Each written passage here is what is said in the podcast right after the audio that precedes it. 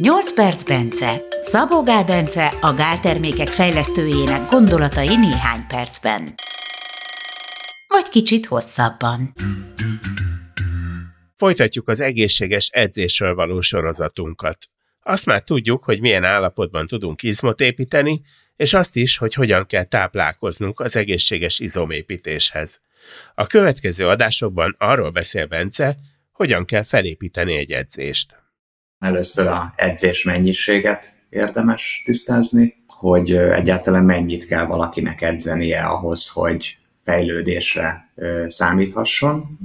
Több elemzés van erről, de nagyjából mindig ugyanarra jutnak. Tehát minimum 4 sorozat. Az újabb eredmények azt mutatják, hogy talán ilyen 2-3 sorozat is elég lehet, de 4 sorozat már biztosan elég. Ahhoz hetente 4 sorozat, egy adott izom csoportra vagy izomra nézve. Tehát mondjuk, hogyha valaki csinál fekvenyomást, az adott izomra nézve 4 sorozat edzés az a minimum. Na most mit jelent az, hogy egy sorozat?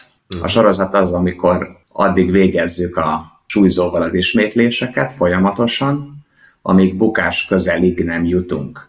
Na most a bukás közeliség, az pedig azt jelenti, hogy nem több, mint 3 ismétlés lennénk még képesek végezni, akkor, hogyha egy fegyvert szorítanának a tarkónkhoz, és azt mondanák, hogy ezen múlik az életünk. Tehát, hogy ez körülbelül a definíciója ennek, hogy bukás közeliség.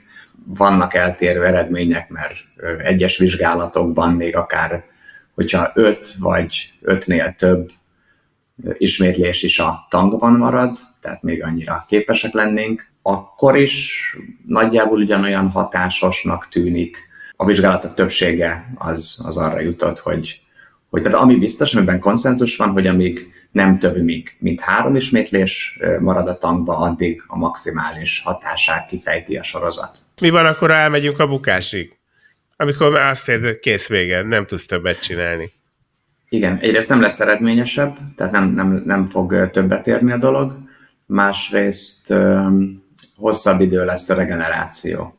Idegrendszerileg is jobban kimerítés, több izomsérülés fog okozni, meg fog nőni a regeneráció. Az edzés utáni izomfehérje szintézis az ugyanakkora lesz, de mivel több pihenőre lesz szükség, ezért kevesebb szer fogja tudni megadni az ember az ingert az izomnak a fejlődésére, tehát hosszú távon kontraproduktív.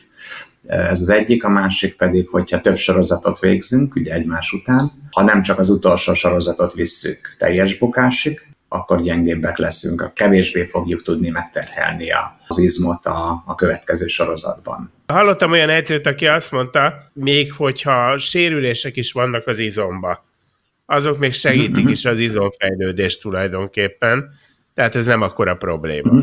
Ez egy régi iskola, tehát ami már megdőlt, hogy az izomsérülés az ingere lenne a hipertrófiának, az izomfejlődésnek, vagy az erőnek akár, de ez belejárója, nem pedig ingere. Messze a leglényegesebb, az egyetlen lényeges ingere a hipertrófiának, a izomfeszülés mértéke, mechanical tension. Ebben konszenzus van, tehát ez mára már egyértelmű. Korábban, tehát 5-10 évvel ezelőttig még azt gondolták, hogy metabolikus anyagoknak az akkumulálódása, tehát például a tejsav akkumulálódás, illetve az izomnak a sérülése, ezek a mikrosérülések, ezek ma önmagukban is hipertrófiát okoznak, de kiderült, hogy ezek éppen hogy hátráltatják, de semmiképpen nem segítik a hipertrófiát, viszont nem lehet elérni megfelelő mértékű izomfeszülést és izomfeszülési időt, anélkül, hogy ne akkumulálódna valamennyi tejsav, hogy ne történne valamekkora mikrosérülés. Tehát ezek korrelálnak a hipertrófiával, de nem az okai. Nagyon sokszor a korrelációt azt kauzalitásnak tűnik, és ebből adódott ez a félreértés. Arra kell törekedni, hogy minél nagyobb legyen az izomfeszülés, és minél kisebb a tejsav akkumulálódás és izomsérülés. Még ugye korábban, amíg azt hitték, és hát még ma is sokan azt hiszik, de ma már tudni, hogy ugye nem így van. Egyébként attól még, hogy van mikrosérülés egy izomban, vagy attól még, hogy van izomláz, mert az izomláz az a mikrosérülés. Ugye itt is nagyon sokáig azt hitték, hogy a tejsav akkumulálódása okozza az izomlázat, ami hát azért is, itt is korreláció van, tehát hogy nincsen izomsérülés anélkül, hogy valamennyi tejsav ne akkumulálódna, tehát a tejsav az nyilván nem okozhatja, mert tehát az izomláz az eltarthat egy hétig, és általában másnap vagy harmadnap jelentkezik, a tejsav felezési ideje meg 15 perc. Tehát edzés után nem tudom én egy órával már nem is lehetne tejsav az izomba, tehát hogy vannak ilyenek. Visszatérve akkor a sorozatokra, ugye mondtam, hogy bukás közelig kell vinni, ugye mondtam, hogy 3 ismétlés a tankban így jó. Ez nagyon érdekes, hogy ezeket pontosan hogy állapítják meg, ugyanis azt is több vizsgálat megállapította, hogy bármennyire haladó, bármennyire profi, bármilyen nagy gyakorlata, tapasztalata van edzésben, nem lesz jobb, mint egy totál kezdő abban, hogy megállapítsa, hogy ő milyen messze van most a teljes bukástól. Minél jobban megközelítjük a teljes bukást, annál nagyobb lesz az izomsérülés.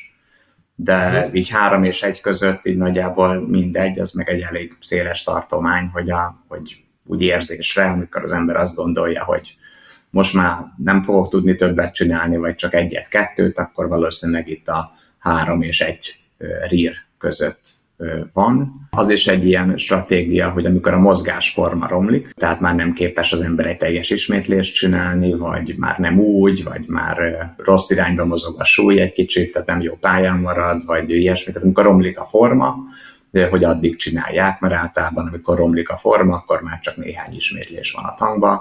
Van, aki, mert ilyet is néznek, hogy milyen gyors a koncentrikus fázis. Tehát ugye, amikor mondjuk guggolásból állunk föl, vagy amikor egy fekvenyomást nyomunk ki, ugye az a koncentrikus fázis, amikor rövidül az izom, és hogy ott milyen gyorsan halad a súly, és amikor az elkezd lassulni, akkor már csak körülbelül 5 rír van hátra, amikor az elkezd lassulni, és van, amikor ezt így is méri, tehát hogyha ilyen profi eszközök vannak, vagy az edzőnek jó a szeme, akkor ő meg tudja állapítani azt, hogyha akaratlagosan minél gyorsabban próbálod ugye kinyomni a súlyt, de már lassul, és hogy az mennyire lassul, akkor hogy az edzett alany az milyen messze van éppen a bukástól. De mindegy, a lényeg az az, hogy amikor már lassabban mozog a súly, mint amilyen gyorsan mozgatni szeretnénk, és ha ilyenből csinálunk, nem tudom én, 3 ismétlés van a sorozatban ilyenből, akkor már nincsen több, mint 3 rír.